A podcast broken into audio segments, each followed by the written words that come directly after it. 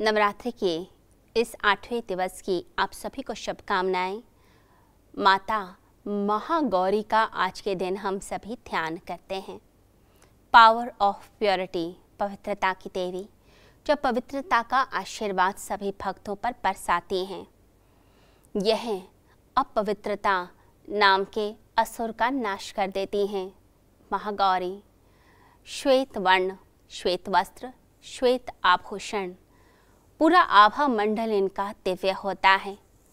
जब हमारे अंदर शक्ति का जागरण होता है तो काली से वह शक्ति उठती है और उठते उठते जब हमारे सहस्त्रान में पहुँचती है तो महागौरी के रूप में आ जाती है। ये जो महागौरी का रूप है, यह परम शांतिमय है। ये हमारे अंदर शांति लाता है, चेहरे पर कांति लाता है। हमारे पूरे आभा मंडल में पवित्रता आती है। हमारे शरीर में सात चक्र माने गए हैं और अंदर कुंडलिनी शक्ति का वास है, जो पार्वती शक्ति का ही स्वरूप है। जब शक्ति उठने लगती है हमारे शरीर में, सभी चक्रों को भेदती जाती है, हमारी नस नाड़ियों को खोलती जाती है सुषमना नाड़ी से होते हुए, यह शक्ति जब पहुँचती है आज्ञा चक्र पर और फिर सहस्त्रार पे तो महागौरी के रूप में इसका प्राकट्य होता है। ये महागौरी का जो रूप है, ये प्योरिटी का रूप है। हम देखते हैं बहुत से साधु संतों को, जिन्हें देखकर एक पवित्रता का भाव आता है। जैसे छोटे बच्चे को देखा जाए तो कितना मासूम और प्यारा दिखता है। चेहरे पर कितनी मासूमियत और पवित्रता दिखती है। वह जो पवित्रता है, वह माँ गौरी का ध्यान करने से प्राप्त होता है। महागौरी, जिन्होंने महादेव की प्राप्ति के लिए अनेक वर्षों तक तपस्या की।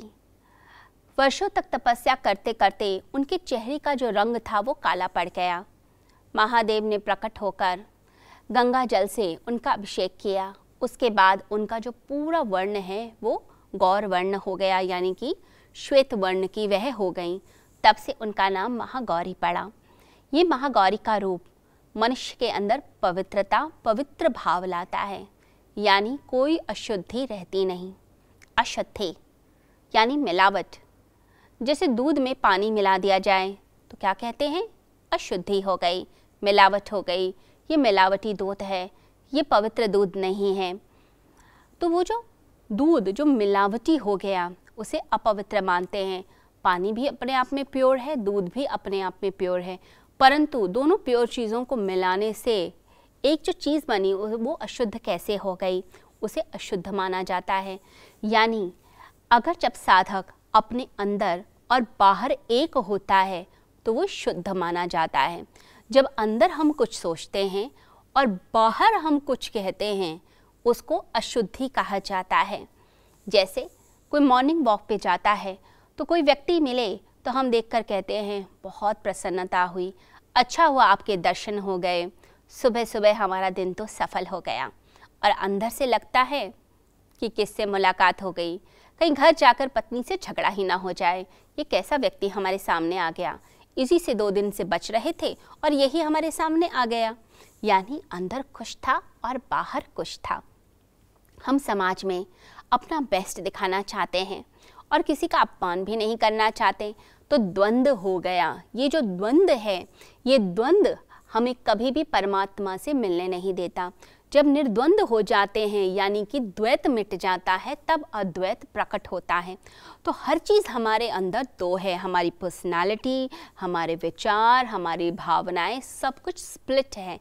स्प्लिट पर्सनालिटी तो बच्चों के सामने कुछ, पत्नी के सामने कुछ ऑफ़िस में कुछ, समाज में कुछ, ऐसा लगता है हम अलग अलग व्यक्तियों से मिल रहे हैं। अलग अलग व्यक्ति हमारे सम्मुख आ गए हैं। ये जो अलग अलग व्यक्तित्व हमारे अंदर भरे पड़े हैं, ये जो शोर भरा पड़ा है, ये अशुद्धि पैदा करता है। तो एक क्रिस्टलाइज पर्सनैलिटी यानी कि एक पर्सनैलिटी होनी चाहिए, एक चेहरा। इसलिए जैन गुरु कहा करते हैं कि जो चेहरा आपके पैदा होने के समय था उस चेहरे का ध्यान कीजिए। तब आप अपने असलियत में थे, मासूमियत में थे। तो एक चेहरा आपका हो, ना कि अलग अलग व्यक्तित्व। तो झूठी पर्सनालिटी हम ओढ़ कर रखते हैं, झूठ बोलते हैं। ये झूठ बोलना हमारे अंदर की शक्ति को कम करता है, आत्मबल को कम करता है। तो पवित्र भाव में रहना, अंदर से भाव शुद्ध हो, अंदर से विचार शुद्ध हो। जब किसी से मिलें हमेशा प्रसन्न भाव से मिले, ऐसा नहीं अंदर ईर्षा हो रही है। किसी के घर का इनाग्रेशन हो रहा है, हमने बाहर से तो झूठी खुशी प्रकट की, अंदर ही अंदर ईर्षा होती है कि मेरे घर से ज़्यादा अच्छा घर इसका कैसे बन गया। अब मैं कंपटीशन करूँ, अब मैं इससे भी बढ़िया घर बना के दिखाऊँ, ये भाव ना हो। इसीलिए जिस व्यक्ति से मिलते हैं, मंगल कामना कीजिए, उसके लिए अच्छी भावना कीजिए कि उसका मंगल हो। तो आपके हृदय में, आपके वाणी में, आपके थॉट्स में, आपके एक्शंस में एकता हो। जब वह एकता होने लगती है, एक रूप होने लगता है, तब आप अपनी ज़िंदगी में सफल होते हैं। तो एक रूप में आना इसे पवित्रता माना गया है। और याद रखिए, ज्ञान ही पवित्रता को लेकर आता है। जब हम सही गलत का फैसला करने लग जाते हैं और अपने आत्म तत्व से जुड़ने लगते हैं, यानी हम भगवान का ध्यान करते हैं। तो इस दिन महागौरी का ध्यान करते हुए अपनी आत्मा को परमात्मा से मिलाने का प्रयास करें।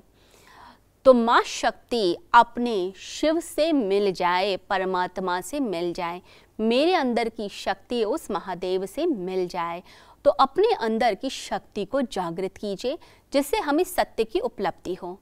ज्ञान दो प्रकार के बताए जाते हैं। एक तो है इन्फॉर्मेशन जो हमें संसार से मिल जाती है। सूचनाएँ मिल जाती हैं, वो ज्ञान नहीं है। ज्ञान यानी कि आत्मा का ज्ञान। हमारे अंदर से जो अनुभव आते हैं, वही ज्ञान होता है, जो हम अपने भीतर अंदर अनुभव करते हैं।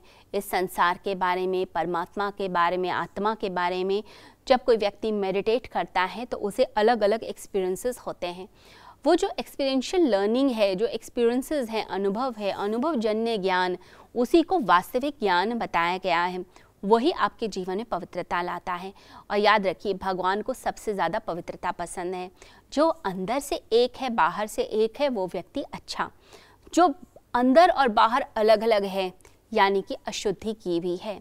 तो भाव शुद्धि विचार शुद्धि, शरीर शुद्धि, मन शुद्धि, प्राण शुद्धि, जब ये सब होने लग जाता है, हमारे अंदर शुद्धि होने लगती है, तभी हमारी आत्मा का प्रकाश बाहर आने लगता है।